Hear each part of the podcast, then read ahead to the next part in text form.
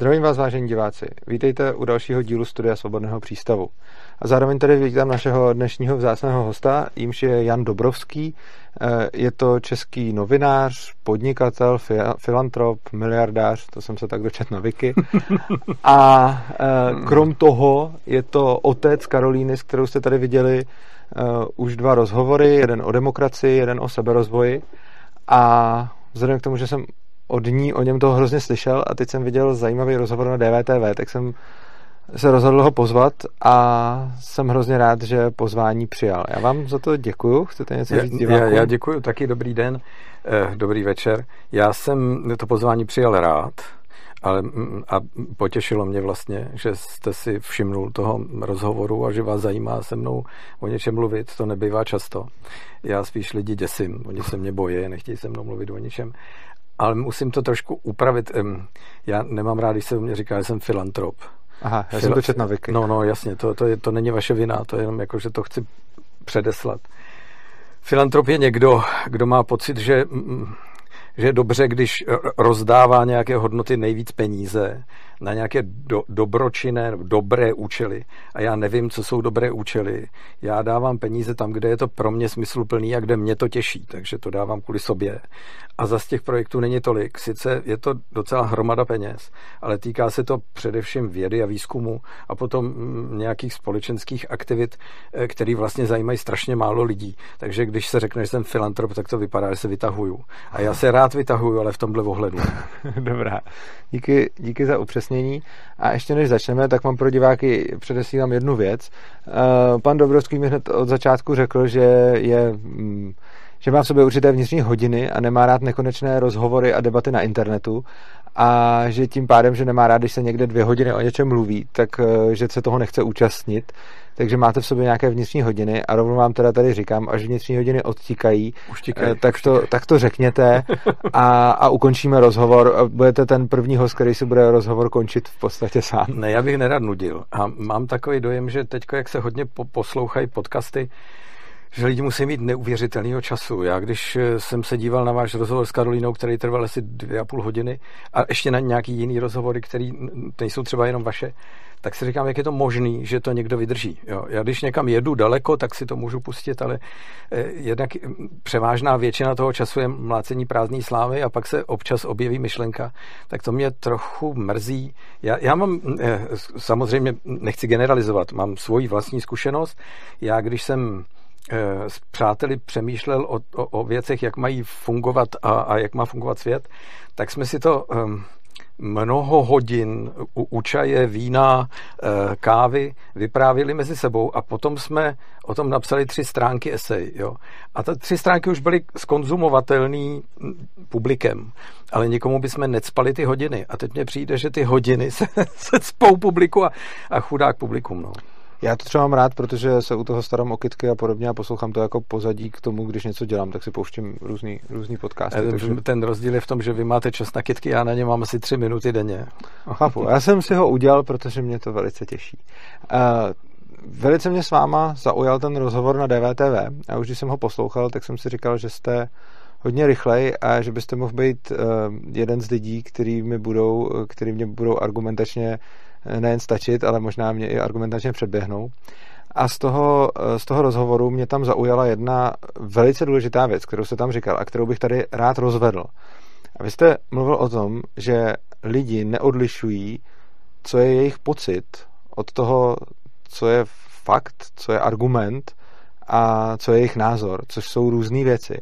A já bych tomu ještě dodal, že dále nerozlišuje spousta lidí to, co je víra, od toho, co vědí a přijde mi, že uh, myslím si, že ve společnosti je na všechno tohleto místo a že je to strašně důležitý, že emoce jsou strašně důležitý, víra je strašně důležitá, fakta jsou důležitý, argumenty jsou důležitý, ale hrozně mě zarezonovalo, jak jste říkal to, že je potřeba to od sebe oddělovat a vědět, co je co. Hmm. Eh, a máte pravdu, že podle mě celá řada lidí to neví a potom se ve společenských diskuzích dostáváme do obrovských jako klešů, kdy na jedné straně stojí argument a proti němu někdo postaví pocit a řada diváků si toho ani nevšimne, že se to děje. Ano. A no, no všechny ty kategorie eh, stojí sami za sebe, ale všechny taky společně vytvářejí nějakou myšlenkovou hodnotu. A, a když se zaměňují, základem mýho světa je diskuze. Diskuze se vede proto, aby se posouvala myšlenka dál. A diskutovat ale můžete tehdy, když um, si tu věc trošičku promyslíte a když ten impuls, který ten pocit vás vede, impuls, pocit, vás vede k nějakému přemýšlení a k tomu, abyste si o tom něco zjistil víc a, a dostal se hloub do problému a nemusíte vědět všechno. Ta diskuze vám pomůže to všechno, co je pro vás dobře, potom rekognoskovat, o, označit, pochopit, e, jestli to byla správná nebo špatná cesta, přijmout cizí názor, například dovolí vám přijmout cizí názor. Když žijete v tom, že první pocit je uzancí, tak najednou nemůžete pokročit vůbec dál, protože ho zase jenom emocionálně hájíte, ale nejste schopen a otevřen k tomu, abyste poslouchal cizí argument. E, tam myslím, že je ta chyba, e, která vlastně tu společnost rozděluje. E, ona vždycky byla něčím rozdělená, vždycky něčím jiným. Ale teď najednou jsme se vlivem internetu, nechci říct ani díky, ani vinou, to taky se v češtině mm-hmm. málo rozlišuje, se říká. Ano, kvůli a díky ano, se často ano, ano, ano. Eh, tak zásluhou toho stavu, ve kterém se nacházíme, je, že ta diskuze je možná víc, ale ona se neděje. Děje se vlastně naopak jenom emocionální reakce. A to je něco, co mně připadá vadný a co tu společnost, co jí ubližuje. A ubližuje jí to proto, že se najednou z toho vstává, stává spíš takový boj v steku. Eh, já mám nějaký pocit a když má někdo jiný pocit, znamená, že já musím ten svůj pocit bránit, ale argumentace se z toho vytrácí. Proto jsem tu věc řekl. Vlastně nic víc a nic míň. Já jsem ani nechtěl říkat nějaký bezbřehý moudra. No, k tomu internetu a podobně bych se rád dostal, bych se rád dostal trochu později. Teď bych ještě rozebral mm, to, co jsi tady vlastně říkal. Uh, je pravda, že něco takového se děje a že když člověk má nějaký pocit, nějaký impuls, který ho vede k zjišťování hmm. věcí, uh, tak si zjišťuje věci. Na druhou stranu, já jsem vlastně sám na sobě vypozoroval už dávno, že ačkoliv se jako doopravdy snažím a aktivně o tom přemýšlím, že budu nějakým způsobem hledat pravdu, hledat, jako co se kolem mě děje, poznávat věci, tak jsem zjistil, že chtě nechtě, tohle moje poznání je pocity velice ovlivňováno. Mm-hmm. A to i v případě, kdy se za A jako aktivně snažím, aby se to nedělo, za B si to uvědomuju a za, za C hledám informace a fakta a tak dále, ale potom uh, vlastně myslím si, že nikdo z nás se nemůže ubránit tomu, aby nakonec, pokud chce, aby něco nějak bylo, uh-huh. a, aby když si o tom fakt pak hledá fakta, aby se nenaklonil k tomu spíš hledat ta fakta, která mu do toho jeho narrativu sedí, než ta, která ne. A já jako s tímhletím bojuju vlastně už roky, že tenhle ten problém sám na sobě, sám na sobě cítím a vlastně jedna z mých nej, hmm. nejtěžších jako jeden z nejtěžších úkolů, který mám v této práci, jako nějakém studování a předávání dál věcí o anarchokapitalismu, tak je vlastně držet si nějakou řekněme, já nemůžu být nestraný, já to vím, že nejsem, ale snažit se aspoň co nejvíc, to, co dohledávám, se nesnažit jenom spát do svýho narrativu, ale dívat se na to i nějak objektivně, přičemž ale podle mě tenhle ten úkol je něco, k čemu se můžu maximálně snažit přiblížit, ale není to asi úplně možný. Uh dívat se eh, na věci objektivně. No. Eh, eh, to je, on se hezky řekne, blbě se to dělá. Se podívejte, jak vypadají média, které se chtějí dívat na věci objektivně. Nakonec je to prázdný. Ta, ta určitá míra neobjektivity, subjektivity toho pocitu je vždycky i v tom argumentu. No. Ale ten, ten ten pocit musí být impulzem k tomu ten argument vypracovat. Musí vás to stát nějakou oběť. Vy musíte dát aspoň čas k tomu, abyste si o tom něco dozvěděl. Když toho nejste schopen a jste schopen jenom vsteku k tomu, že někdo má jiný pocit než vy a vy nerozlišujete, jestli ten jeho pocit je argumentem nebo ne, protože vnímáte jenom to, že, že vy jste si to takhle teďko představil a hotovo, tak potom z toho samozřejmě vzniká taková kruhová obrana, která vás nikam neposouvá. To, že je člověk schopen eh, v rámci vlastní myšlenkové přípravy toho, že posune ten svůj pocit někam jinam, je přece to, že můžete i změnit názor, eh, jak říká náš pan prezident, eh, jenom idiot nemění svůj názor, tak v tom já ho miluju, v těchto jeho bonmotech, tak to je přece něco, co může váš život zlepšit. A může to zlepšit život všech. A bohužel vy chcete, chcete se bavit o internetu až později, ale, ale já si myslím, že ten je ta strhávací lavina. Protože vždycky to trochu bylo. Vždycky ta diskuze byla taková. Ale ona byla do značné míry moderovaná autoritama. Ta diskuze, kterou vedli lidi v nějakých společenských rolích, byla vždycky eh, korigovaná nějakou odpovědností sebe, sebe, sebe sama za, za roli, ve které se nacházíme. Najednou máme všichni roli jakousi univerzální a ona nám bere něco, čemu mě říkali rodiče, že, že, že se to jmenuje pokora. A my nemáme pokoru ani před sebou samým. Jo? Máme pokoru jenom před tím, v jakém blahobytu nebo v jakém pohodlí žijeme. A tomu se věnujeme hodně, ale nevěnujeme se tomu už, jak, jsme, jak tomu dojít, aby to bylo udržitelné, jak to udělat, aby to mohlo fungovat dál. Ten, ten eh, váš, vaše obava eh, z všemocného státu například je, je i moje obava, jenom já mám eh, trochu jinou v sobě představu, metodiku toho, jak toho dosáhnout, um, protože to, co máte vy, je pro mě příliš revoluční jo? a já se trochu bojím těch revolucí. Mm-hmm. A myslím si, že ty revoluce přinášejí strašnou spoustu mrtvých a šílenou hromadu zklamání. Já taky nechci jo. nic takového prosazovat revolucí. Jasně, ale mě to tou revolucí trochu smrdí, protože v tom cítím nějakou, uh, nějakou utopii, jo? Ne, že bych s tím chtěl polemizovat jako s nesmyslem. To vůbec ne, to bych tady neseděl. Jo. Ale už tím, že to máme tady žlutý křesla a černou barvu, tak mě to připomíná, že to je takový ten proužek na schodech nebo nad schodama, jako, jak je to tam takhle šikmo a bacha tady hrozí nebezpečí. Jo. Tak i to je pocit, který mě vede k tomu, abych formuloval nějak jinak, než kdybychom seděli třeba v něčem, co míň dráždí oči. Mm-hmm. Uh, jo, takže ten pocit je samozřejmě důležitý impuls k tomu, jak formulujete a, a co vás vede k tomu, abyste argumentoval. Ale ten argument je to, co máte vyslovit. Ten pocit, to je intimita. Rozumím. Eh, k tomu mám několik věcí, na který, na který bych zareagoval. Eh, vlastně jenom eh, k těm barvám. Jo. Ta žlutá znamená volný trh, je to jako zlatá, žlutá trh kapitalismus a ta černá znamená tu anarchii. A já jsem to vlastně- pochopil. Vlastně, jo, no. A já jsem to tak říkal spíš jako obecně. Mm, ale ano. chápu, že to je vlastně, že to je draždivý, ale eh, co se týče té tý revoluce, Uh, já si osobně myslím, že revolucí mm, by něčeho takového ani nešlo dosáhnout. Já si myslím, že není možný revolucí odstranit stát. I kdybych se o to pokusil, i kdyby já se o to toho nepokusil, to nemusíte tak, hajit, já vás toho vůbec nepodezřívám. to by já jako si sahalo. nemyslím, že jste revolucionář. No, já, já, já se hlavně, já jsem já se aktivně, já aktivně jsem antirevolucionář v podstatě. Myslím si, že... Uh... To já chápu, já no. jsem vás trošku eh, chtěl provokovat mm-hmm. maličko, eh, protože ta, ta myšlenka, o které mluvíte, a mluvíte o ní jako myslitel, mluvíte jako, jako někdo, kdo ji formuluje a dodává k tomu nový a nový argumenty, aby bylo jasný, že je tu pohled, který může být lepší než současná forma státu. No, ano, tak, jo, přesně tak. A to je provokativní, a vede to k tomu o tom uvažovat doopravdy, protože eh, jako bychom se všichni smiřovali s, s tím stereotypem. Jo. A říkáme si, dobrá, tak teďko ustupujeme něčemu a zbavujeme se svobod. A ono to strašně spoustě lidí ani nevadí, že se zbavujeme těch svobod. Právě proto, že najednou pocity nahrazují ty argumenty, tak už ani neposloucháme, protože nás obtěžují tím, že jsou zase někdo chytrej, zase, zase je na nás někdo chytrej. Však my potřebujeme zase ráno vstát a, a žít nějaký svůj život. Ehm, na tom není nic zlýho. To je věc celá přirozená a není to e, něco, co by se mělo nějakým způsobem odsoudit. Já popisuju jenom mechanismus, který vede k tomu směřování se s tou každodenní jako utahujícím se šroubem, ano. kdy ten stát najednou má pocit té instituce, kterou vytváříme my sami. Ale my ji tak nevnímáme.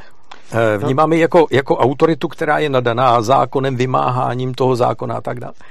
A ona nás chrání před námi samými, ona nás dostává do situace, kdy my najednou už nevládneme svými životy. Ono se nám to vlastně nezdá, protože jsme v tom vyrostli jako v normalitě. Tohle zbořit eh, není žádná legrace, protože nemáte okamžitou náhradu a najednou přestanou platit paradigmata no, Samozřejmě návyku. a proto, právě proto eh, to, vůbec celý to, co říkám, nespočívá v tom, že by se měl stát prostě jako zrušit a konec teď, ale spíš postupně z něj odebírat jednotlivé funkce a postupně ho zeštíhlovat a, a zmenšovat a redukovat. Až potom ten ideál by byl, že by zaniknul úplně. Na druhou stranu ona už ta cesta k tomu jako dává podle mě hodně velký smysl.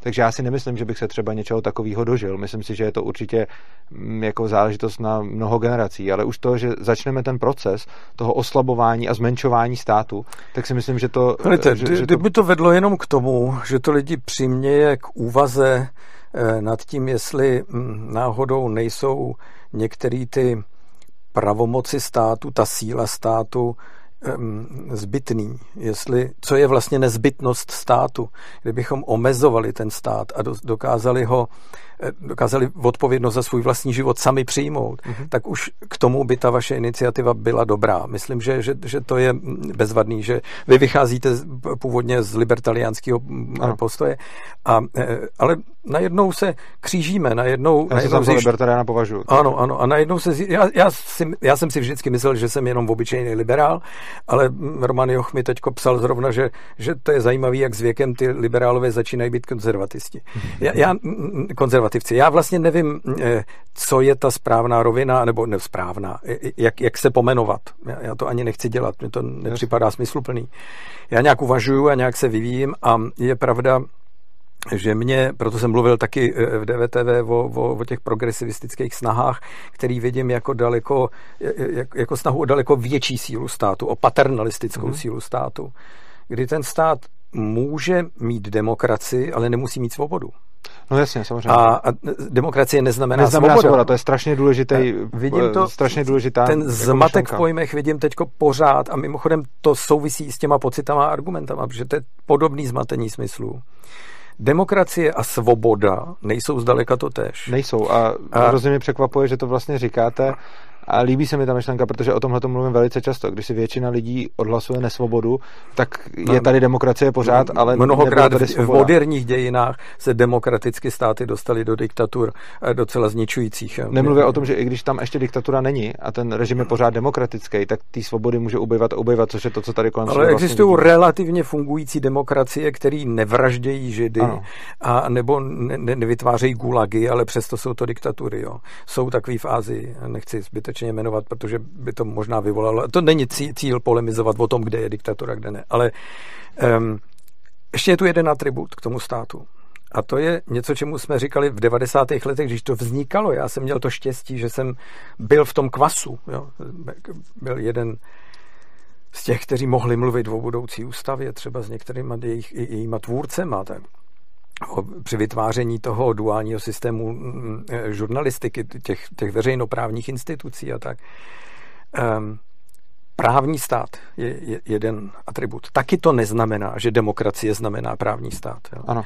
Celý 90. léta byly vedený eh, pod vlastně tam byly, byly tři imperativy. Demokracie, svoboda a právní stát. A jsme se unavili tím trváním na, na, to, na té formulaci právní stát. Najednou lidi to spojovali s nespravedlností. Ale nespravedlnost a právní stát jsou dva rozdílné pojmy. A znamená to úplně něco jiného. V právním státě můžete dojít nespravedlnosti, ale musíte mít nějakou šanci na nápravu. Mm-hmm. Dokonce to je, myslím, základ věci, aby ta věc byla, abyste měl šanci. Ale když funguje někde právo, tak to neznamená, že právo může vymoci spravedlnost. Může vám dát jenom šanci ke spravedlnosti. Absolutní spravedlnost je jenom boží. To nejde uchopit. A stejně tak je to s tou svobodou a demokracií. Jsou země, kde například je eh, demokracie výborná, jako je ta Austrálie, kde žije moje dcera, ale svoboda je tam mizerná, protože jim zakazují vycestovat ze země. Teď, Něco, ano. co by v Čechách naprosto nebylo možné eh, snášet. No, ono to tady bylo. V prvním vlně to v první byly, byly pokusili se, pokusili se o to a brzo to opustili. Ano. A eh, já si dovolím tvrdit, že, že vidím, když se rozhlídnu po tom západním světě, tak my překvapivě máme obrovskou svobodomyslnost v tom národě, která vlastně vede politiky k tomu, aby ji brali vážně. A když se podíváte na to, jak fungují ty opatření proti, eh, proti COVID-19 v Evropě a v Americe, jakýma restrikcema procházejí ty, ty státy a jak ty lidi jsou vlastně spokojení s tím, když někdo zavře doma a je jim to úplně jedno a my ne. My v Čechách ne. A, a umíme to pomenovat a je to veřejná diskuze tak my jsme svobodomyslnější a máme mizernou demokracii. A v Austrálii mají skvělou demokracii a mizernou svobodomyslnost. Ano. A, a to ještě ten právní stát do toho, mm, to je další kategorie, o který mm, bychom mohli strávit dva večery, jak to vlastně má být, aby fungoval právní stát. Tady mm, si myslím, že to byla jedna z největších slabin naší pokomunistické transformace a je pořád je pořád. A stát, který nef, nefunguje v právní rovině tak, jak by měl, aby naplnil tu formulaci právního státu, tu, tu, tu definici, tak eh, ten musí trpět. To je, to je, tam nemůžete si zařídit pak ani tu svobodu. Já osobně si teda myslím ohledně právního státu, že eh, tím, že je to stát, tak podle mě už tam není možný, eh, jako není ani ta šance dojít spravedlnosti už proto, že ten stát je nějaký aparát, který násilím donucuje, který má monopol na, na řadu věcí a násilím donucuje ty lidi, aby se podíleli, což znamená, že minimálně nelze i v tom právním státě dojít k tomu, aby člověk byl osvobozen od útlaku toho státu. Nicméně... Ne, to, to, to je, v tom já s vámi úplně nesouhlasím, protože když se koncenzuálně se dohodneme na tom, že, že takhle nám to vyhovuje, jak je to v pořádku. Jo. Eh, ta věc ale musí být svobodná volba. Nemůže to být proto, že nás to přimělo, jo? že jsme přinuceni to tak no, Ale to, se, to, to nikdy není možné se přece ano, koncenzuálně ano, dohodnout. Ano, ale vy mluvíte o ideálu, já taky. Já, já mluvím o svém ideálu, jo, vy rozumím. mluvíte o vašem ideálu. Jo? Eh, takže jenom jsme v rozporu v tom, že mně to stačí a vám to nestačí. Jo, jo? rozumím. Eh, k čemu jsem se chtěl vrátit, bylo to původní téma v souvislosti s tím, co jste říkal o demokracii. Mm-hmm. Mě vlastně napadlo, mm, říkal jste, že když má člověk často nějaký pocit, tak potom v těch internetových diskuzích a prostě obecně je tam někdo s jiným pocitem a teď ty lidi spolu nějakým způsobem eh, soupeří proto, že mají různé pocity. Já osobně si myslím, že tohle je důsledkem především právě demokracie, protože ehm, když vlastně, když tady máme režim, který znamená, že většina mi může odhlasovat to, jak já budu nucený žít, tak potom logicky ti, kdo mají jiné názory nebo jiné pocity ohledně toho, jak já bych měl žít, eh, tak jsou moji potenciální nepřátelé v demokracii. A domnívám se, že ve společnosti, kde by Eh, nebylo nutno hmm. nějakým způsobem odhlasovat a nebylo možno odhlasovat to, jak kdo bude žít, to jsem říkal v tom rozhovoru s Karolínou. Prostě když um, můj soused bude mít nějaký názor na výchovu a vzdělávání dětí a já budu mít úplně jiný, tak v momentě, a, nemusí, a může to být klidně jenom pocit, ale to je jedno. Eh, když budeme mít různý názory a nebude tam centralizovaný vzdělávací systém, eh, tak nám to může být jedno. Ano, Oproti tomu, ano, když tam ano, bude centralizovaný ano. vzdělávací systém, tak si myslím, že už ty různé pocity, jak vychovávat děti z nás dělají nepřátelé a myslím, že tohle to je jako hodně velkým. Eh, Já nevím, jako jestli vy, jestli vy tuhle tu vlastní formulaci vlastně nevycházíte z toho současného stavu, kdy už jsme trošku jako ve sparchantilým tvaru. Jo? Kdy, kdy, jsme, eh, kdy, kdy ta demokracie je, je nějak pozměněná ve velmi krátkém čase, deformovaná. Já jsem eh, vyrůstal v, v přání mít demokratický svět, protože jsem mm-hmm. vyrůstal ve světě, který byl totalitní a Um, a um, já jsem nadšený, že jsme se dostali aspoň uh, ke svobodě demokratické volby a tak. To bych byl taky v té Ano, ano, ano. Ale uh, pro mě de- definice demokracie byla taková, že, že ta volba většiny je především ochranou menšin. Víte, možná, že to, že to zní naivně, ale já jsem si to uchoval. Jo. Já jsem měl představu o světě, který, ten svět mi naplňoval to důkazy o tom, že to tak je, že i když můžeme počítat s tím, že všichni lidi nejsou dobří, jo, jako definice dobrého je složitá, ale že se chovají podle desatera, dejme tomu alespoň, jo, a když odebereme tu náboženskou část, tak dejme tomu sedmera tedy, jo, tak eh, že jsou k sobě relativně poctiví, nezabíjejí se na potkání a neodvádějí si eh, do domů, neodnášejí si domů cizí majetek. Eh, demokracie v mém pojetí, v mý představě světa byla, že volba většiny je ochranou menšin, neboť vždy ta menšina má šanci uspět se svými názory i u menšiny, která je tím pádem opozicí a její hlas je slyšet. A že ta dohoda demokratická je, že když někdo má většinový názor jiný než menšina, takže ta většina není likvidační pro tu menšinu, ale že vzniká dialog, kterým se kultivuje ta společnost tak, aby vyhovovala všem. Jo? Samozřejmě ne úplně všem, vždycky tam vznikne nějaká skupina, která je vlastně ostrakizovaná, tam máte pravdu, že tam jako určitá nespravedlnost je, ale není to tak, že když někdo vyhraje volby 50,5%, takže těch 49,5% v ten okamžik je odsouzeno být v undergroundu. Jo? No, já si právě myslím, že tohle, to, co popisujete, je jedna z možností, jak se může demokracie vyvíjet, ale když se tak nevyvíjí, tak si myslím, že to je stále demokracie. Dokud je tam, dokud je tam většinový hlasování, dokud jsou tam volby, dokud lidi můžou chodit k volbám, vyjadřovat já názor to, a účastnit. Já bych to ještě trošičku doplnil, to, to máte pravdu, jo. Ale, ale já vlastně myslím si, že, že mezi náma není rozpor. Jo. No. Vy, vy, tu, vy tu cestu k tomu svobodnému světu vidíte úplně bez státu mm-hmm. a já se s tím státem snažím smířit, protože vím, že během mého života se nestane, aby stát nebyl. Jo? To asi ani během mýho. No. Já, já jsem člověk, který by rád měl co nejmenší stát, aby plnil co nejužší role, který nedokáže za sebe jedinec ani ve společenství sobě známých jedinců zaopatřit, jako je obrana, bezpečnost, právo, a pak už je sporný, jestli školství a zdravotnictví, dejme tomu. Já bych se s tím smířil.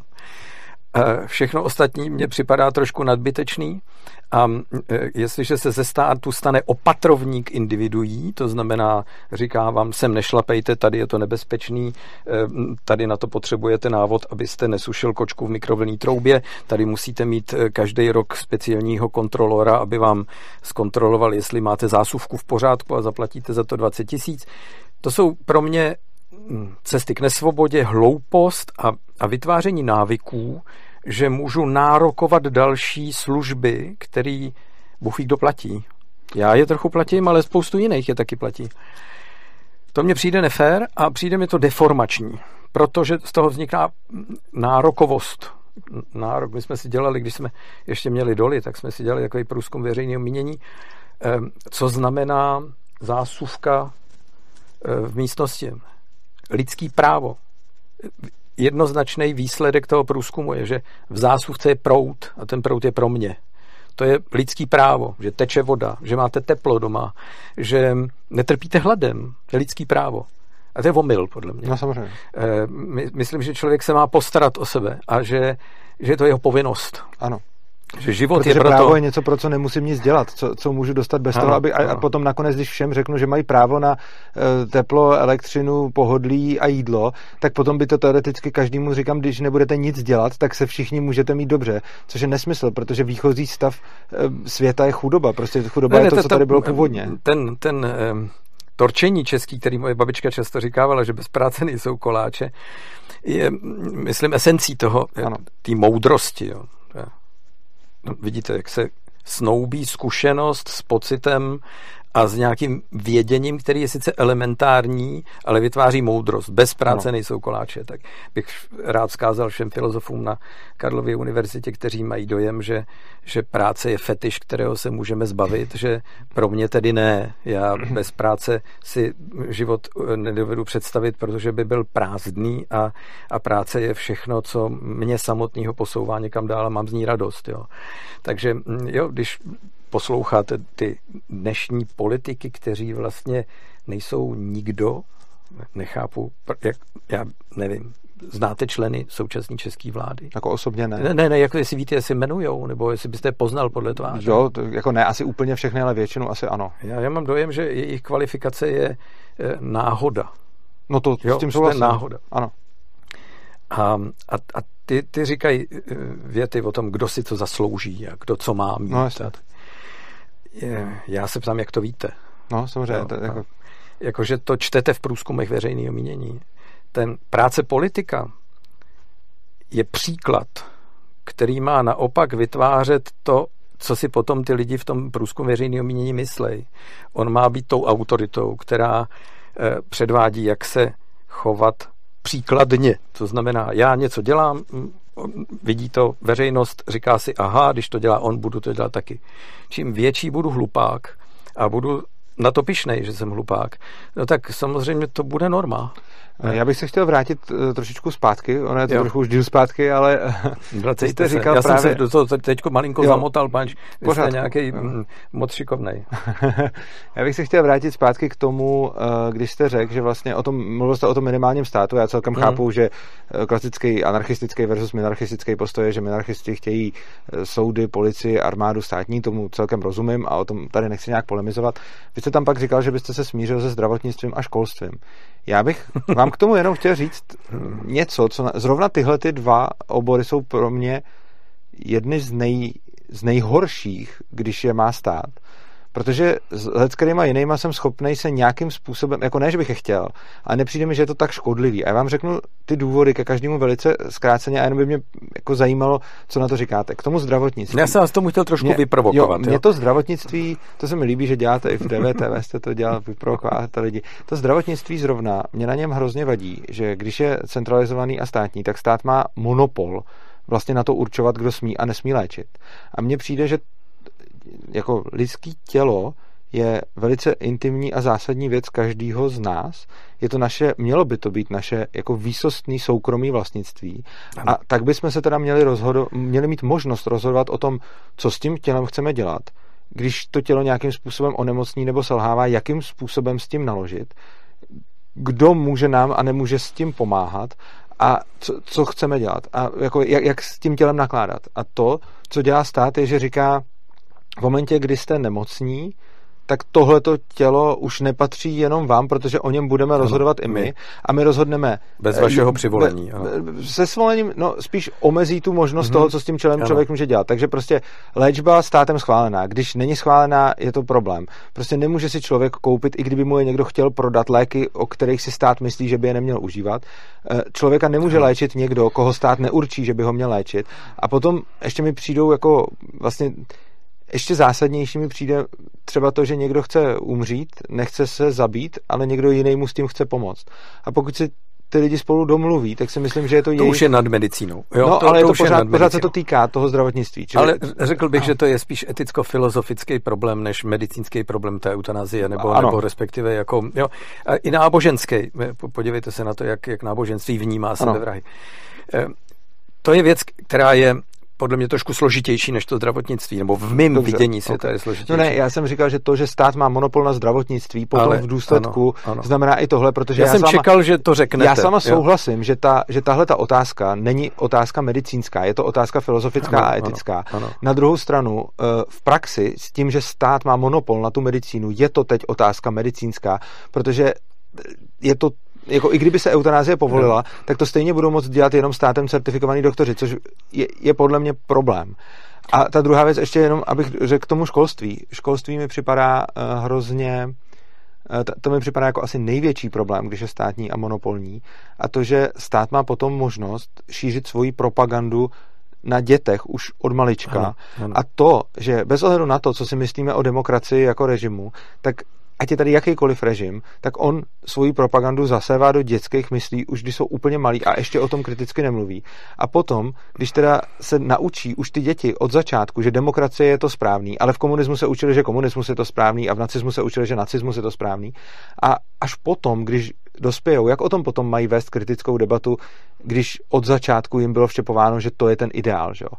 A tohle si myslím, že je obrovský problém, když tam vlastně všechny děti donutí se prostě vy, být vystavený jeho vlastní propagandě, ať už je tam jakýkoliv režim. Je, Zaplať pámbu, že si to pamatuju, teda, jo, že doufám, že jsem to udržel, tu myšlenku. E, nejdřív tím zdravotnictvím. Já jsem taky řekl, že bych to připustil, nebo že, bych, že to je přijatelný pro mě, no. že to dovedu představit. Ve zdravotnictví já nemám na mysli monopol státu na zdravotnictví. Já jsem měl na mysli to, že stát má být pomocníkem v nepředpokládané nouzi když jste mm, člověk, který mu se něco náhodou stane a, a mm, eh, najednou si nevíte rady, tak eh, na to nemusí být zrovna neziskovka, protože pán ví, jestli by byla zrovna po ruce a že není špatný mít kolektivní odpovědnost v souvislosti s nějakou elementární etikou eh, za to, že, že nezůstane nikdo bez pomoci. Ale mm, naprosto souhlasím s tím, že že by měla existovat možnost k tomu rozhodnout se dobrovolně, kde a jakým způsobem se chcete léčit a zdali se chcete léčit. Jestli máme ne, právníci říkají ústavní stav takový, že ne, nemůžeme nechat soukromníky léčit, protože by to bylo za peníze. Jo? Když nemáte smlouvu s pojišťovnou zdravotní, tak ne, nemůžete léčit, protože to nezaplatíte, nejde to tak eh, to je pro mě stav, který je vadný. Já myslím, že, že musí existovat nějaká dualita. Musíte se rozhodnout podle vašich poměrů, finančních, mentálních, jestli chcete se svěřit tomu či onomu. Jo? To je, ať je to na vás. Stejně tak je to s tím školstvím. Já si na rozdíl od vás nemyslím, že, ta, že to je propaganda eh, pro stát, ta škola. Myslím si, že, že jsou tam daleko horší druhy propagandy v myslích některých učitelů například. Jo. Ale myslím si, že taky daleko větším nebezpečím pro ten vývoj těch dětí jsou jejich vlastní rodiče. Teda. A, a to tehdy, když s tou školou komunikují úplně jinak, než s ní komunikovali v minulosti. Ten, ten vývoj po, u nás speciálně po, po revoluci, po 30 let, dodal rodičům obrovský sebevědomí. Dřív byla škola autoritativní instituce a tam se s ničím moc nediskutovalo. Najednou ta škola je sluhou jakýmsi. Což jo? podle mě měla být vždycky. No, ale ta, ten vztah je malinko nevyvážený v tom, že těch rodičů je v přesilovka a každý si myslí něco úplně jiného. Jo? Vy nemáte tu šanci volby, nebo máte ji malou, i když v tom školství je těch soukromých škol víc, ale těch základních je málo a jsou drahý, nejsou dostupní, protože nemáte tu konkurenci, nepustíte do toho. Tak já si myslím, že ta dualita je řešení té věci. Jo? Že pro, pro mě, v mém světě. Mně to stačí já, pro, pro můj život. Já se trošku obávám, že uh, když máte možnost konkurence a soukromých škol, tak to je sice hezký, ale v momentě, kdy stejně všechny ty soukromé školy mají uh, předepsáno, jakým způsobem tam má probíhat výuka, hmm, hmm. tak je to obrovský problém, protože tady máme nějaký, existuje, já se hodně zabývám vzděláváním, když se podíváte na to, jak, jaký jsou teorie vzdělávání, modely vzdělávání, tak je jich prostě celá řada. A my tady máme v podstatě jeden, tu frontální výuku, hmm. tak jak je udělána. A to je vlastně jediný povolený model, který je v, jako v České republice k dispozici. A tam podle mě potom už není až takový rozdíl, kolik tam pustíme soukromých škol jako konkurovat, pokud těm soukromým školám stejně diktujeme, že musí vzdělávat tímhle tím jedním vzdělávacím modelem. Oproti tomu jsou jiný vzdělávací modely, eh, které jsou prostě zakázaný a není mm. to tady legální. Mm. A to je podle mm. mě ten zásadní problém. A potom by mě ještě zajímalo, než přejdeme už k tomu internetu, vy jste říkal, že, že, že pro vás to, co se děje v těch školách, není propaganda státu. Mě by tohle... Ne, ne, říkám, že vždycky, ne, ne. říkám, že, že to, říkám, že to vnímám jako, že to není primárně, že tak není myšlený. Jo.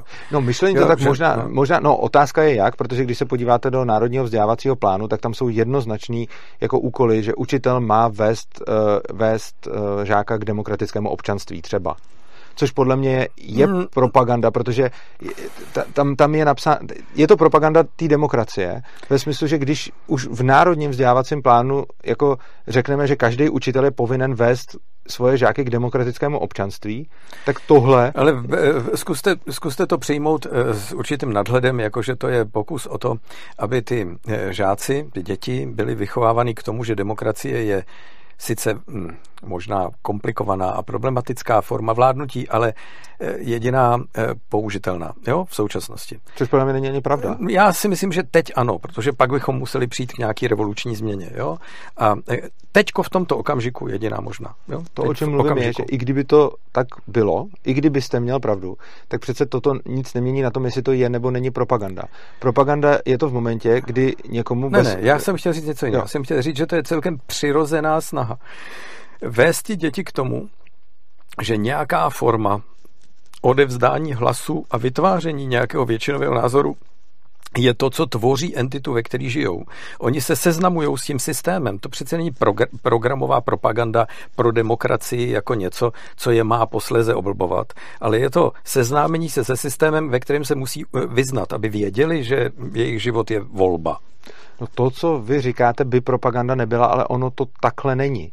Protože za prvý, když se podíváte do učebnic... Dávno když se, po, no, když se podíváte do učebnic, když se podíváte, co se tam učí, tak se tam probíhají výhody demokracie a nevýhody ostatních systémů. Tam neprobíhá neutrální, nezaujatý srovnání jednotlivých systémů. Tam probíhá to, že se ukazuje, proč je demokracie dobrá a proč jsou ty ostatní systémy špatné. Já jsem možná mý náročný na školu než vy. Mně se zdá, že to je disciplína, která je pro, pro to současné školství eh, poněkud komplikovaná. Já Mně se zdá, že ty učitelé eh, teď jsou v situaci, kdy bojují s mnoha protivenstvími eh, nesystému naopak. Jo? Že, že jsou v situaci, kdy jeden systém jakoby odchází a žádný nový nepřichází. Že podívejte se, kolik ministrů školství se vyměnilo a co to bylo za kvalifikace. Co to bylo za lidi, jakou náhodou se stali ministry a určovali jako politiku, jak, se má vykonávat školská praxe, jaký zmatek, jaký lidi se stávají učiteli, jak, jak jsou ohodnoceni finančně, co dostávají za plat, aby, abychom mm, skutečně elitu vedli k tomu, aby, aby vedla kvalitně e, e, studenty, děti k tomu, aby vnímali svět nějak po svém. Jo. Myslím, že to je komplikovaná otázka, která je na dlouho. E, ta, ta, já vám rozumím, já chápu, že vy prostě máte tu vaši představu o tom, jak by měl svět správně fungovat opřenou na té konfrontaci s tou současnou formou státu a ten stát je pro vás něco, co, co utahuje šrouby. A já říkám, já v nějakém státu žiju a mně stačí, když se budu pokoušet o to, aby to fungovalo lépe. Mm-hmm. Já, jako v tomhle se do nějaký míry shodneme, protože i já vlastně se snažím o to, aby to fungovalo lépe, i když ten konečný cíl mám asi jiný než vy. Na druhou stranu si myslím, že se toho stejně nedožiju, což znamená, že ono v podstatě jako maximum, co se může do, dosáhnout v tomhle směru, třeba za mýho nebo vašeho života, eh, tak v tom se asi budeme shodovat, mm. protože eh, stejně nikam dál už to asi nejspíš nedojde. No, já myslím, že my jsme vlastně ve shodě úplně. Eh, ten váš pohled mi není cizí. Já jsem jenom se snažím působit sám na sebe, jakože jsem větší realista, ale vy jste ve skutečnosti úplně stejný realista jako já, jenom to pojmenováváte proto, abyste tu věc tlačil někam dál. To je můj odhad. Tak jak já poslouchám to, co říkáte, tak se mně zdá, že vlastně chcete se jako odrazit k většímu skoku. Více méně jo, a mně se zdá, že já jsem se odrážel ke skokům celý můj život, který byly přes několik střech a několikrát jsem klopítnul a už se tolik neodvažuju skočit tak daleko. A říkám si, že bych byl radši, kdyby se svět, dejme tomu, vrátil do doby před Zemanem třeba, jo, to já bych byl jako spokojený. Mně by to vlastně stačilo. Já bych v ten okamžik spokojený nebyl, kdyby se to stalo a nestačilo by mi to. Jo, teď, ale, by, teď vám to stačí, ale, až by se to stalo, tak byste tak, chtěl tak by mi to samozřejmě potom. nestačilo, jo, pochopitelně. Rozumím. Eh, ne, nebude mi to stačit do smrti, eh, která přijde samozřejmě tak jako tak a já si říkám, jako co bude ta satisfakce? No, tak otázka, jako jak k čemu to vede ten život. A, a ta odpověď je jednoduchá, no k tomu životu sakra práce. Jo? Jasně. Takže ta, je, je to, ano, jako vy to taky tak cítíte, nebo já mám z toho ten dojem. Takže my nejsme v rozporu, my jsme jenom jako jiný, jiný energie. Jo? jo. Budíš, uh, k tomu internetu se můžeme dostat konečně. Uh, vy jste vlastně uh, vy, vy vlastně eh, viníte, viníte, nevím, jestli to slovo, internet a sociální sítě právě z toho, jakým způsobem uh, lidi teď vedou ten, ten dialog a jakým způsobem probíhá ta společenská No vůči diskuze. mě to vina je. Já se v tom jo. cítím strašně nesvůj, takže já cítím, že na mě je to vina, na, jako jo. to vůči mýmu vnímání světa. To se mi mimochodem hrozně líbí, že, že to jste říkal i v, v DVTV, že jste řekl, že eh, se moc nezajímáte o to, co je dobrý pro svět, ale zajímáte se o to, co je dobrý pro vás. A já osobně si myslím, že kdyby se všichni lidi starali především o sebe, tak by nakonec bylo o všechny postaráno. No, Ale... No asi proto taky, že by se ukázalo, že to starání se o sebe není jenom egoismus. Že, že aby, aby to bylo správně pochopeno, jo to starat se o sebe znamená dělat to, co mě těší a to, co si myslím, že je správně. A já ano. se můžu mílit, ale přesto to dělám do té doby, než pochopím, že to není správně.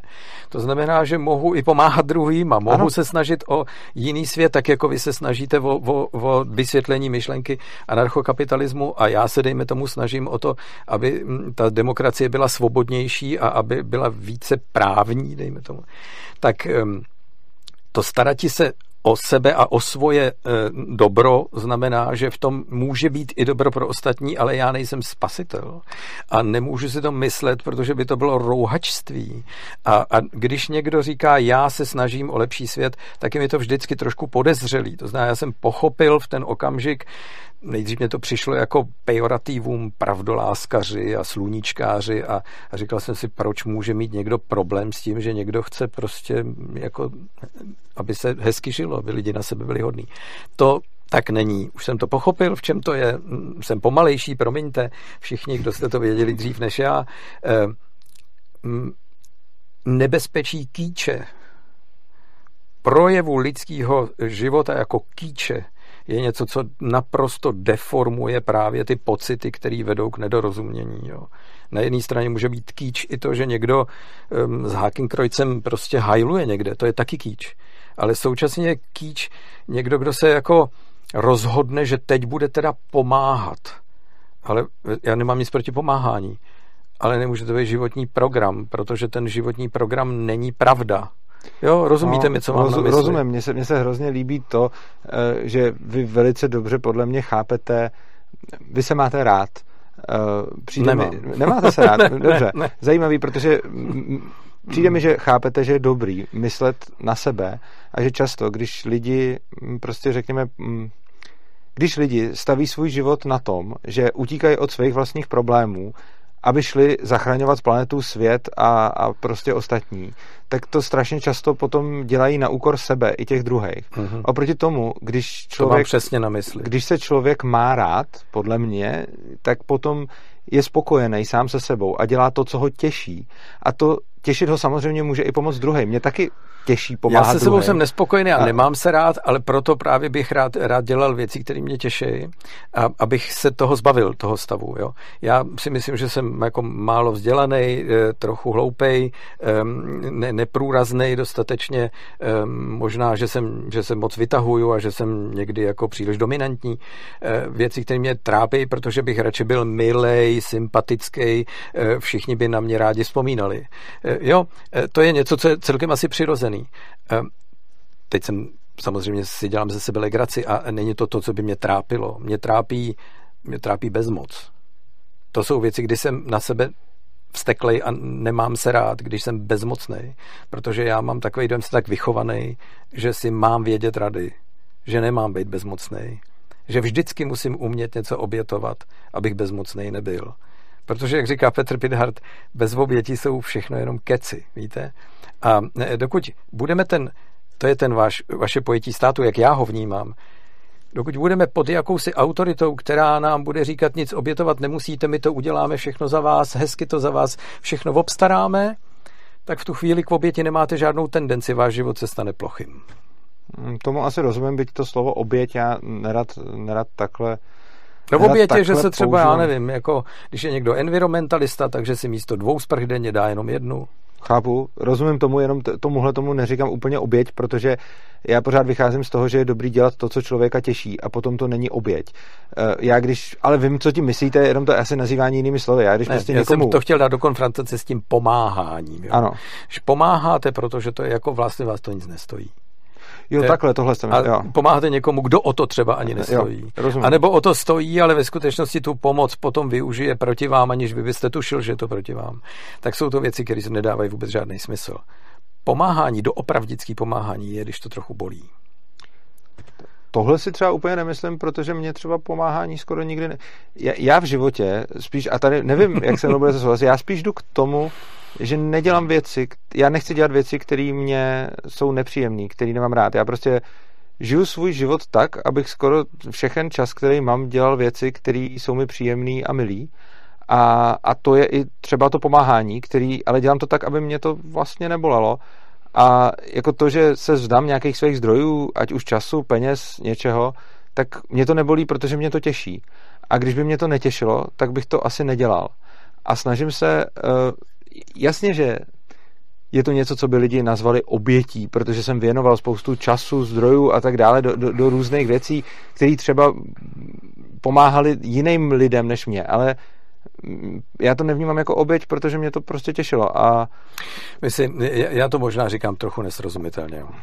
Když doopravdy chcete někomu pomoct, jako má to stát za to, tak to mm, e, většinou vyžaduje trošku odhodlání. Jo. E, my to, v tom, to určitě ano. My, my, já, já se zabývám projektem Pozbelum, to znamená Paměť národa, kde sbíráme mm, vzpomínky pamětníků na jejich životní osudy.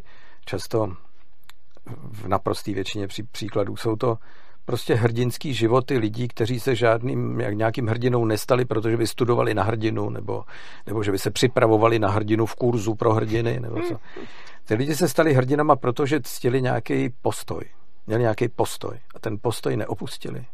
A, a trvali na svém i v okamžiku, kdy jim přes okno státní bezpečnost ukazovala kočáry i dítětem, že už ho nikdy v životě neuvidějí. A oni neopustili svou pravdu a neopustili Pána Boha tak to já považuji za tu oběť. Rozumím. Eh, považuji za oběť, když, když jste schopen sám riskovat to, že půjdete do vězení, abyste pomohl někomu, kdo už třeba v tom vězení je. Tak takový, jasně. Eh, abychom si rozuměli. Rozumím. Vlastně, když to řeknete takhle, tak rozumím. A vlastně jsem se do podobné situace už dostal a taky jsem to riskoval, byť samozřejmě ne za státní bezpečnosti a podobně, ale vlastně už jsem v takovéhle situaci byl a nevnímal jsem to pořád jako oběť, ale když to vlastně řeknete takhle, tak ano, vlastně i to riziko je, je svým způsobem oběť. Samozřejmě, to je přece, to je jenom definice, eh, jo. jo. Já ne, neříkám, že, obě, že si uříznete ruku nebo něco. Jasně. To není oběť v tom smyslu, že byste podřístele a dal ho na oltář, ale že jste ochoten něco riskovat. Jo, jo, takhle, takhle nevíte, jak to dopadne, jo. nevíte, jak to dopadne. Může to pro vás jo. být bolestivý. Takhle je to pro mě mnohem srozumitelnější. Jo, vlastně. jo, to je jenom jo. Eh, jo, já jsem to asi... Moje chyba formulačně. Eh, k tomu internetu, ale jak jste říkal, že je to vlastně vina vůči vám. Já jsem o tom přemýšlel, jak jste říkal, eh, jak jste vlastně tak hodně kritizoval sociální sítě mm. a mhm. podobně. Mně vlastně přijde, že ti lidi, kteří teda teď na sociální sítě píšou své pocity a proti něm jsou vzteklí, že mají jiný ano. pocity, tak uh, oni, takových lidí stejně bylo pořád byly pořád mraky, jakože byla jako takových vždycky, lidí byla, vždycky, jako vždycky, vždycky, přesně tak. Jako, I před internetem. I před internetem ano. takových lidí byly mraky ano. a byl vždycky nějakých pár lidí, co uměli třeba argumentovat a pak uh, spousta lidí, kteří nerozlišují pocit od argumentu. Eh, tím, že teda ty lidi dostali internet, tak to teď můžou uh-huh. všude psát do uh-huh. světa, ale mně přijde, že je to vlastně úžasný nástroj pro to, že jak jinak se ti lidi mají něco naučit, než tím, že to budou dělat. Vy, vy když se chcete naučit prostě řídit nebo lítat na paraglidu nebo cokoliv, tak když budete sedět někde a neustále se o tom číst, tak se to nikdy nenaučíte. Naučíte se to tak, že se sednete do toho auta, jo. Ne, nebo že letíte s tím padákem jo, a to vás jo. učí ty věci dělat. A mně přijde, že když máme ten internet, tak my sice teď vidíme to, co už tady stejně celou dobu bylo, ale nebylo to tolik vidět. Jo, že ty lidi stejně takovýhle byli, akorát teď je vidíme, ale oni se pomalu učí jako tomuhle, o čem mluvíte, protože už tím, že tady máme tenhle ten rozhovor a koukne se na nás prostě několik tisíc lidí, tak od vás uslyší to, co jste říkal a ono je to nějak osloví. A já mám mezi lidma, kteří mě sledují, stále víc a víc lidí, kteří mi děkují za to, že zjistili hmm. tohle. Hmm. Jo, že prostě, hmm. že, že, že, jsou to lidi, kteří říkají třeba, já, já jsem rozumím. měl dřív jenom pocity a teď, teď uh, vidím, že to je něco jiného. Jo. Zkusím to vysvětlit. Um, víte, ten internetu je a ty sociální sítě tu jsou. To znamená, že, že bylo by ode mě pošetilý, kdybych uh, nad tím udělal kříž a řekl bych, tak tohle je čistý zlo a s tím... Hmm. Jak... Já se od toho distancuju proto, že to umím popsat, v čem se změnil svět. Jo. A, ale vím, že to tu je. A říkám to proto, abych, stejně jako vy nastavujete to myšlení těma vašima rozhovorama, proto, aby najednou se lidi dozvěděli, že existuje taky nějaký jiný myšlení o světě, mm-hmm. tak já se pokouším uh, tím říct, že se na to dá podívat i z jiného úhlu. A, a svět současný a svět před sociálníma sítěma se podle mýho vnímání prostě liší především v tom, že ten svět před internetem byl redigovaným světem, mm-hmm. kde nějaký eh, společenský autority, mm, lidi různého druhu nějakým způsobem redigovali ty výstupy pro veřejnost to ne, nebyl úplně náhodný výběr, ale do jisté míry ano. Prostě nějací lepší než jiní dobří stávali se redaktory novin nebo učiteli nebo knězi v kostelích, kde vkázali a tak a vytvářeli nějaký povědomí o, o obecném mínění. Jo. A my, když si tady takhle povídáme, tak to by byla naše soukromá debata a pak bychom o tom každý napsali esej a každý bychom jiným novinám nebo časopisu nějakému dali, jestli to nechtějí otisknout. Ten redaktor by se nás pozval a řekl, tady je to nesrozumitelný, tady je to srozumitelnější, zkus tenhle odstavec přepsat, abychom to mohli našim čtenářům předestřít. A vytiskli by to a vznikla by na to polemika, protože někdo jiný by se stejně tak sedl jako my dva a řekl by si, um, rozebrali by to v diskuzi a sedli by a napsali by tu polemiku každý do toho časopisu. Takhle by vznikala nějaká uh, čistší, krystaličtější forma myšlenek, která by se tavila do těch argumentů a ty argumenty by se střetávaly někdy razantněji, někdy méně razantně. A ti, kteří by to sledovali, tak by četli noviny a časopisy, nebo by se dívali na televizi, poslouchali rozhlas ve stanici, která jim blízká. Ano. To znamená, že stejně tak, jako jsou bubliny na Facebooku, tak tohle byly jakýsi jako kluby e, názorový. A ty Myslíte média? Jako Myslím média. Kluby, ano. A ty média se utvářely, mluvím teď o západě, že tady byla diktatura, takže jako těžko bychom našli nějakou názorovou pluralitu, ale, ale ten svět byl taky jako postaven e, někde, kde byl svobodnější. A Ehm, spousta lidí na to reagovala pocitem, že to je špatně a že takhle by si to nepředstavovali a že by chtěli, aby to bylo jinak a že ta myšlenka je vadná že oni mají jinou zkušenost. Ale aby mohli zareagovat, tak je to muselo stát trochu sil. Museli z toho pocitu to přetavit do argumentu, který napsali například do dopisu do redakce. Nebo tam zavolali a řekli, já bych chtěl napsat taky polemiku. Museli si s tím dát trošku víc práce. Najednou tu práci nepotřebujete. Ten rozdíl toho Sociální síť znamená, že reaguji okamžitě, bez rozmyslu, bez diskuze, bez jenom emoce na emoci. Splošťuju to, jako by to stačilo pro vytváření Chápu. Eh, životního pocitu. A vytváří to takovou, a ještě pozor, ještě v bublinách, který jsou řízený obchodním algoritmem. Ten algoritmus, který vás dává dohromady, to není algoritmus politiky nebo názoru nebo já nevím co, to je algoritmus obchodu. Tam, ten, ten je vytvářený proto, abych mohl prodat nějaký zboží, správně no, cílit reklamu a tak. Ale ten vedlejší efekt tohohle algoritmu je, že se z toho teprve ex post vytvářejí názorové skupiny, eh, pocitové skupiny, který jakoby najednou lidi prozřívají, že mají spoustu souputníků, ale ty souputníci se vytvářejí úplnou náhodou, nikoli proto, že by byli konfrontovaní s potřebou si ten názor vytvářet, ale protože ho automaticky přijímají a buď vsteky, anebo s radostí. A, a to je něco, co je rozdíl mezi internetovou dobou a předinternetovou dobou. To znamená, v době předinternetový byly společenský elity, autority společenský, určující pro to, jakým způsobem se formuloval společenský názor. Taky všimněte si, i v politice byli lidi, kteří měli jakýsi přesah, nečetli jenom průzkum veřejného mínění, co si lidi přejou, a neposílali jenom zprávy po Twitteru, ale psali taky třeba články o tom, jak si představují, jak svět má vypadat. Čekali na protiargument, čekali na polemiku.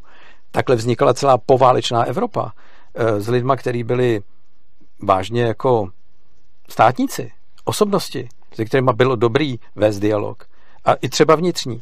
To znamená, že ano, existovaly pochopitelně anonymní dopisy, které uh, uráželi, udávali a tak dále, ale už jste musel to napsat, ofrankovat, odnes do skránky nebo na poštu.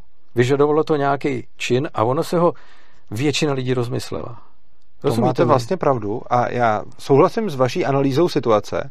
Na druhou stranu pro mě z toho plyne vlastně jiný závěr, že souhlasím s tím, že dřív jste musel vynaložit nějaký úsilí přesně na to, aby se tu myšlenku nějak prostě zbalil a pak ji musel někdo revidovat a tak dále a pak, pak až to vyšlo. Líbí se mi i to, co jste říkal, a to jste říkal trochu tady a víc DVTV, že média fungovaly jako názorový kluby a nesnažili se být za každou cenu objektivní. Přál bych si, aby to bylo zasno. Já si to taky myslím, že by to, že, že by to bylo prostě dobrý, protože oni i teď vlastně nejsou objektivní, jenom se snaží eh, to schovávat Oni mají dojem, masku. jako, že to je tak správně, jo, že, že jsou ano, jako nic, prostě no, no, no. přišlo mi přesně dobrý to, co jste říkal, že prostě každý měl svoje, svoje názorové kluby. Nicméně, k tomuhle mi ty sociální sítě přijdou mnohem jako podobnější, mm-hmm. že tam se ty názorové kluby eh, přesně tak tvoří. Další věc se falešně. Oni jsou manipulovaný těma obchodníma algoritmama. Částečně oni, ano. Oni nevyt, vytvářejí se v okruhu třeba, vy, vy jste vy jste programátor, informatik, takže vy si s tím víte rady. Ale spousta lidí si s tím rady vůbec neví. Pravda.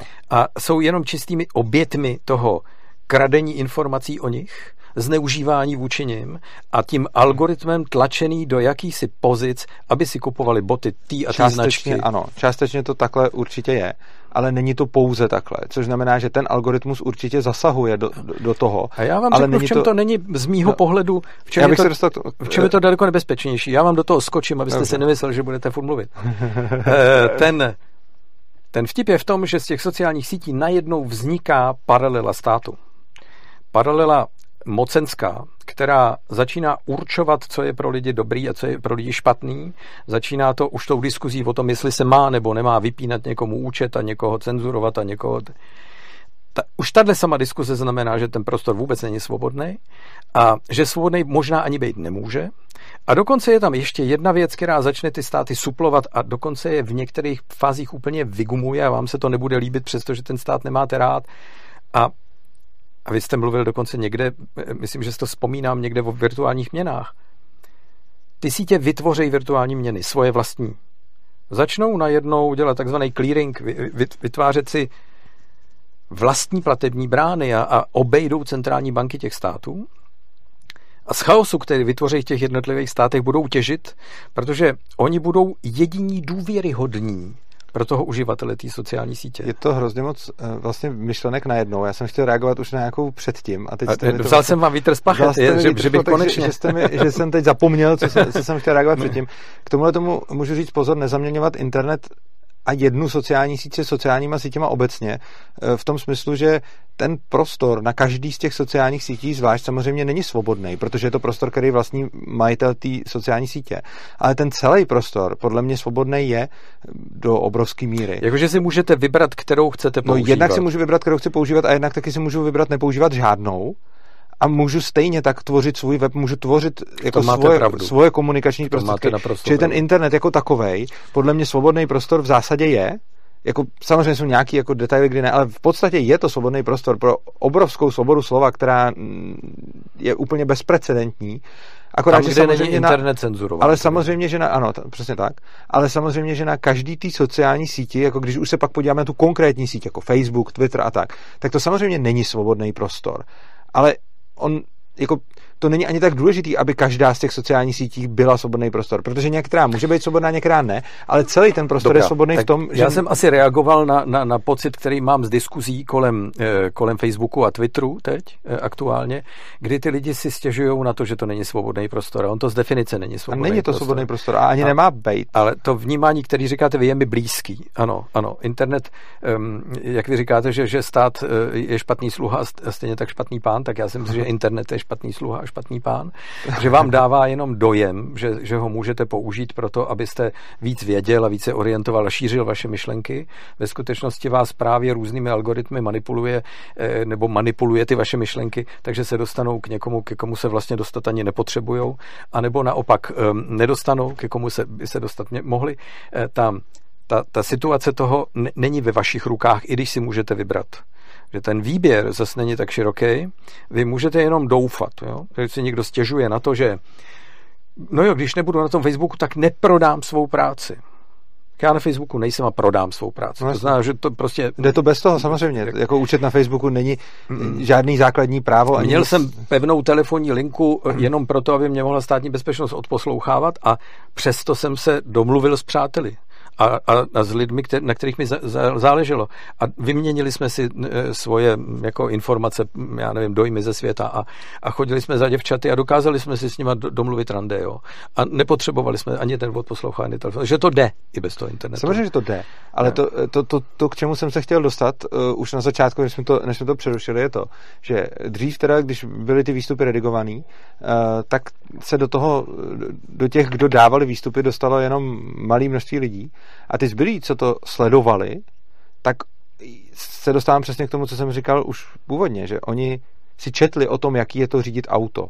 Četli si o tom, jaký je to lítat na padáku. Četli si o těchto těch no, věcích. A když je to doopravdy zajímalo, ale, tak se začali ano, sakramensky starat o to, to aby, to, aby taky mohli ano, řídit auto ale já jsem, a mohli ano. se stát tím redaktorem, který pot, posléze redigoval ty polemiky, které jste dneska, tam přinesl. To, to je samozřejmě pravda.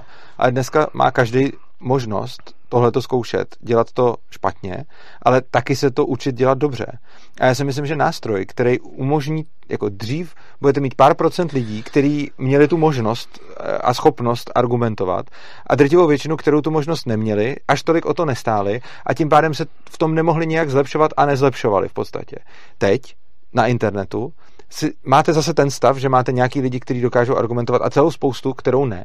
Ale tihle ti všichni mají nejenom možnost se to učit, ale v mhm. podstatě se k tomu nějakým způsobem neustále dostávají a reálně to dělají, což znamená, že ten internet podle mě není špatný sluha a zlý pán.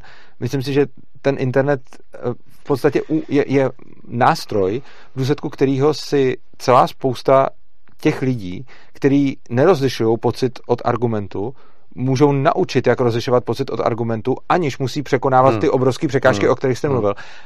Ono se shodneme na této analýze, ale podle mě je to dobře, hmm. protože podle mě čím víc lidí ve společnosti eh, bude schopno rozlišovat pocit od hmm. argumentu, tím lépe. A čím nižší bude překážka k tomu, aby se v tom ty lidi cvičili, hmm. tak tím lépe. Já bych řekl nějaký východisko. Jo. Mm-hmm. Je, ono je mi vlastně jedno, jestli je to dobře nebo špatně, protože to je. Mm-hmm. S tím už nic neuděláme a ten svět se bude vyvíjet nějakými jako novými algoritmy a, a nějakou regulací, neregulací, spory o to, jestli ta regulace je správná, novými sítěmi a, a mm-hmm. jako debatou o tom, kdo všechno to může si to dovolit a jestli je možný konkurovat Facebooku nebo já nevím komu.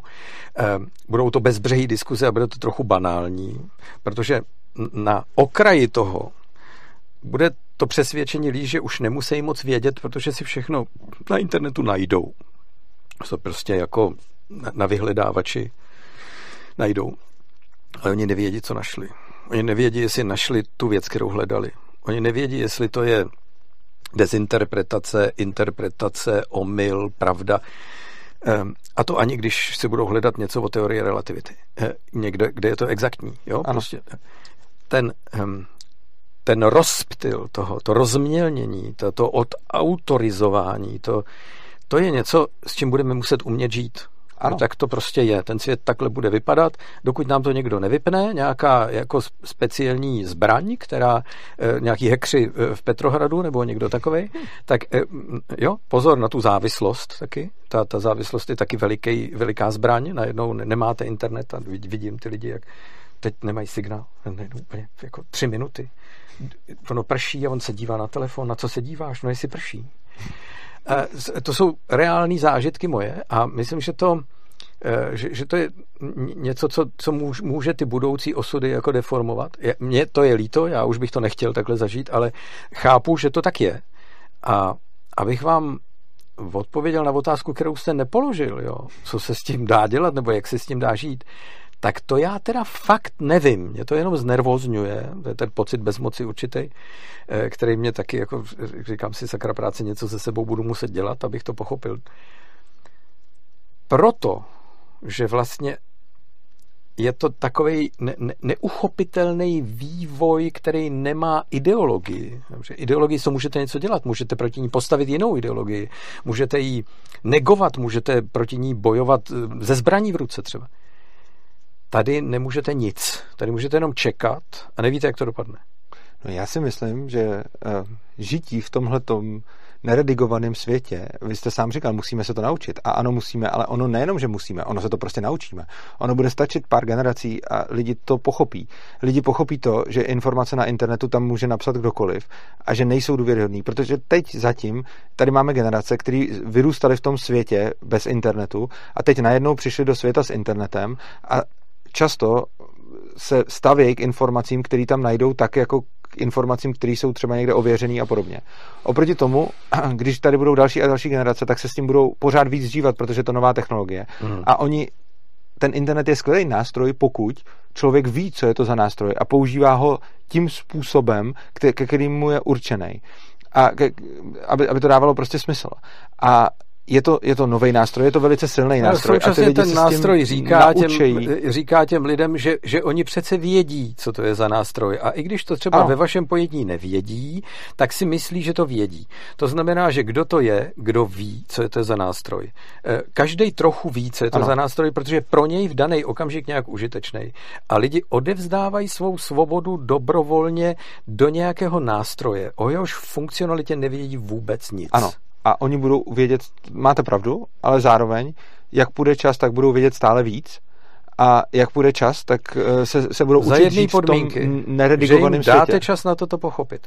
Ta in, inovativnost toho světa je tak strašně rychlá, že to začalo technologicky, protože marketing mm, potřeboval vytvářet nový a nový modely téhož přístroje, neboť, jak známo, lepší je nepřítelem dobrého, potřebujete pořád něco lepšího, abyste to dobré zavrhnul, tak si pořád kupujete novou pračku a novou sušičku a, a nový magnetofon a nový sluchátka a, a všechny ty nové věci jsou nedoladěný, protože na ně není čas, aby ten marketing mohl postupovat dál.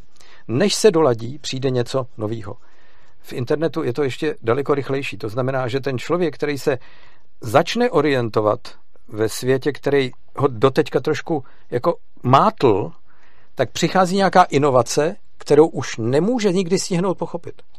A s tím je... úplně nesouhlasím, protože sám jste, když jsme se tady bavili před natáčením, tak jste sám mluvil o určitý jako multioborovosti a přehledu.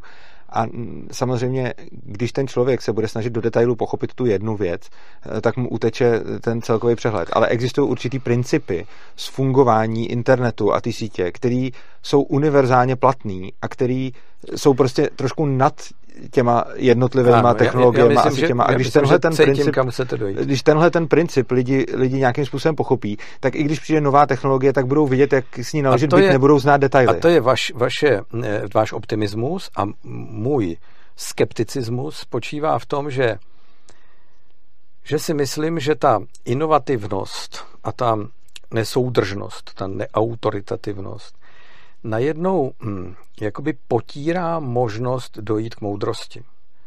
Eh, vy jste na začátku, když jste mluvil o těch, o těch pocitech a tak, tak, tak jste naznačoval to, co jste mi jednou řekl do telefonu, že, že si strašně vážíte tý, hm, eh, toho pochopení věcí z empirické zkušenosti nejenom, i třeba pocitový pochopení věcí. Je to, to, o čem jsem mluvil, hmm. bylo, že uh, já strašně nerad uh, stavím argumenty nad pocity, uh, protože si myslím, že jsou to prostě dvě různé věci. Ano, ano. A, a, a přijde, strašně moc si vážím lidí, který se, mých blízkých lidí, kteří jsou, mají třeba natolik rozvinutou intuici a podobně, kterou já nemám, no a... že já kolikrát logicky dojdu k něčemu, oni dojdou k něčemu jinému na základě svých pocitů, který třeba neumějí tak dobře odargumentovat, ale já už, já jsem se vlastně naučil, že jsou lidi, kteří mají tak dobrou intuici, že už jenom to, že tomu člověku něco říká mm-hmm. intuice, je pro mě mm-hmm. obrovský argument, mm-hmm. že bych to měl přeskoumávat, protože se mi často stalo, že ten člověk něco říkal a neuměl si to obhájit. A, a já jsem říkal něco a uměl jsem si to obhájit, ale já jsem se mýlil a on měl no, pravdu. No vidíte, a to je něco, čemu já říkám moudrost. Jo? Mm-hmm. Ta, ta kombinace pocitů, empirické zkušenosti a nějakého druhu poznání vytváří moudrost. Mm-hmm. Moudrost babiček, který říkali, že, eh, jo, že bez práce nejsou koláče. Tyhle moudrosti byly postaveny jako, jako nějaký životní paradigma, který eh, Víte, já jsem mm, vyučený krmič dobytka. Já jsem jako pracoval s lidma relativně jednoduchýma, kterých si vážím často daleko víc než lidí hluboce vzdělaných, právě proto, že dokážou dojít k nějaký životní moudrosti. Mm-hmm. A já jsem skeptický k tomu, že ta moudrost, která přichází s touhle empírií, s tím pocitem, sáhnete si nahoru kamna a víte, že mm-hmm. už tak, takže s tím internetem odchází. A že odchází ta ta, ta schopnost pojmout věci v komplexu. Že to, jak je to bezbřehý a to, jak je to nejistý a to, jak je to eh, jak je to plný mm, eh, od Šumavy k Tatrám, jak názorů, tak informací. Takže když tomu podlehnete, jakože vidíte lidi, jak už nic jiného nedělají, jako vlastně závislí na tom, takže vás k té moudrosti nepřivede. Ale to mě teď přivádí k moudrosti toho našeho začátku, že Eh, si myslím, že už budeme lidi nudit. A že bychom to měli nechat. Eh, ještě, jestli můžu poslední věc, mm-hmm. než to necháme. Eh, chtěl bych eh, právě k tomu, jak jsme se bavili o těch svobodných a nesvobodných sociálních sítích, tak bych chtěl říct jednu, jednu věc z tý, podle mě z toho obecného poznání o tom, jak funguje internet. Přijde mi, že je velký omyl, když se lidi domnívají, že Facebook nebo Twitter nebo podobné platformy jsou svobodnými platformami. Oni nejsou a podle mě ani nemají být Prostě jsou to platformy, které někdo vlastní ano. a na nich on má svoje pravidla a může si tam dělat, co chce, což je podle mě úplně v pořádku. No, a co mi připadá jako uh, velice nešťastné, že spousta lidí, kteří jako, kterým vadí ta cenzura na, na, na těchto těch médiích, tak spousta z těchto lidí se snaží legislativně prosadit to, aby jim to zakázali dělat. Čímž ale vytvářejí ve společnosti pocit, že je vlastně správně, aby to byla svobodná platforma, že to je svobodná platforma. A podle mě tohleto je potom obrovsky společensky škodlivý, když vlastně někomu vadí, že na Twitteru smazali Trumpův účet a v důsledku toho se snaží prosadit legislativu, že Twitter nebude moct mazat účty snaha o prosazení téhle legislativy je v podstatě výkřik do společnosti Twitter má být svobodná platforma. Ale on nemá, protože žádná z těch platform no, není, není a nemá tak být založený. Svobodná. Eh, přece jste jako účastník souhlasil s nějakými podmínkami, které jsou definované na začátku vašeho vztahu. Ano. A v těch podmínkách je napsáno, že vy jste majetek té sítě. Vy jste ten, kdo je zboží té sítě. Ano. Ta síť je pro vás vlídná, protože vás potřebuje. No samozřejmě. A ne obráceně. Až za to budete platit, ano. budete vyžadovat, aby to sloužilo no, vám a ne vy ty síti. Ano. To znamená, o jaký svobodě. Je to absolutní nepochopení toho, co ty sítě jsou. Ano. Ty sítě jsou nástroj na vydělávání peněz jejich vlastníků a vy se můžete Souhlas. stát eh, součástí těch vlastníků, když si koupíte jejich akcie a pak neprndejte, že to eh, funguje tak nebo ano. onak a buďte rádi, že z toho máte peníze. Um, jestli na tom budujete svůj biznis, a neplatíte za to, pak musíte platit pokorou k tomu, co ta síť dělá s ano, vašima datama. Přesně tak. No. Já ty sítě používám takovým způsobem, jako troufám si tvrdit, že docela rozumím tomu, jak, jakým způsobem fungují a používám je tak, že to, co za to platím, je podle mě cena menší, než to, to, z, toho, to co z toho získávám. No jo, ale pro mě... to používáte jenom jako nástroj pro, eh, pro eh, vaše vlastní myšlenky ano. A, a uděláte to cílevědomě a máte na to vzdělání a víte, co to jako ano. znamená, ale eh, ta síť takhle není vystavěná. Ta síť je vystavěná pro zábavu a potěšení. Ano.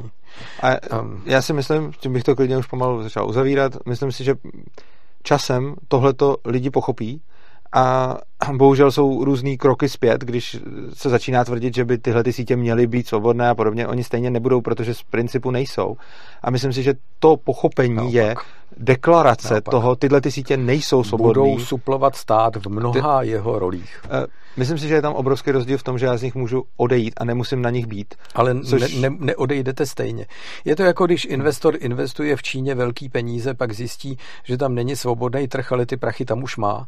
A tak se prostě stane, mm, jako že, že tam bude muset zůstat, i když mu nadávají za to, že, že je jo, ale je, je tam možnost si to vybrat. A v momentě, no. kdy stát, stát na rozdíl od sociálních sítí donutí, s něj ne, není možnost opt-outu ze sociálních sítí je velice snadná možnost opt-outu a je tam možnost se tam vůbec nepřidat. A myslím si, že to, to, co je potřeba, aby lidi pochopili, je, že to, co potřebujeme, je svobodná konkurence mezi jednotlivými informačními kanály. A ne to, že tvrdit, že ty informační kanály jsou svobodní. Já si myslím, že se to má platit že si má každý vybrat tu, za kterou bude platit a, a v tu chvíli si tu svobodu zaplatíte. Stejně tak, jako se mají platit informační kanály, webů, Třeba k tomu jednou dojdem, no. A, a, a v, kdyby se domluvili na tom dohromady a nechali se spoplatit, skoupili jste si na stanici tramvaje noviny ráno, když jste les do tramvaje a, a přečet jste si je, pak jste hodil do koše, tak stejným způsobem si máte zaplatit ten, tu, tu informaci na tom webu. Ta já bych mnoho... říkal jako máte, spíš je to jedna z možností, ke který se možná dostaneme. To, to není, že to vymáhá. Jo, jasně no. Říkám, že to je budoucnost, kterou je si dovedu možný. představit, aby vůbec mohli přežít, protože ano. jinak budou neustále amébozní, aby, aby nikomu nevadili, aby měli co nejvíc kliků a tím pádem reklamu. Je možný, že se časem dostaneme i k tomuhle a tím by se ten problém do značný míry zase posunul někam úplně. No. Tak. Já vám moc děkuju, děkuju, že jste přišel na rozhovor. Bylo to pro mě hrozně zajímavý a příjemný povídání. Já vám Chcete... děkuju taky. Doufám, že, že jsme ne, neznudili případní diváky. Já jsem si docela jistý, že ne. Zrovna tady, jako myslím si, že jsme měli mnohem víc rozhovorů, který by případný diváky znudil a řekl bych, že tenhle ne. Mě rozhodně nenudil. Uh, vám, vážení diváci, děkuji za pozornost. Uh, pokud se vám tenhle ten rozhovor líbil, sdílejte ho na sociálních sítích svým známým a podobnej. Uh, máte nahoře ten link, který když budete šířit, tak zvýšíte právě naší sledovanost našeho kanálu. Dále, pokud nás chcete motivovat k naší tvorbě, klikněte dole na odběr našeho kanálu a pokud nás chcete finančně podpořit, tak dole v popisku videa najdete bitcoinovou, litecoinovou adresu a bankovní spojení. Pokud se vám tohleto video líbilo, budeme rádi za váš příspěvek. A v úplně poslední řadě, pokud chcete svobodný přístav podporovat, protože se vám jeho tvorba líbí dlouhodobě, eh, tak tam dole taky najdete link opristavu.urzat.cz, kde zjistíte, jak se stát našimi pravidelnými měsíčními podporovateli. A i když nám budete posílat každou měsíc malou částku, tak nám to hrozně moc pomůže v plánování věcí, co si můžeme dovolit, eh, co si můžeme koupit, jakou techniku můžeme disponovat, eh, který, na co potřebujeme najmout lidi a na co si je můžeme dovolit a co musíme všechno dělat sami. Tak já vám moc děkuji, mějte se krásně a uživejte si života. Naschledanou.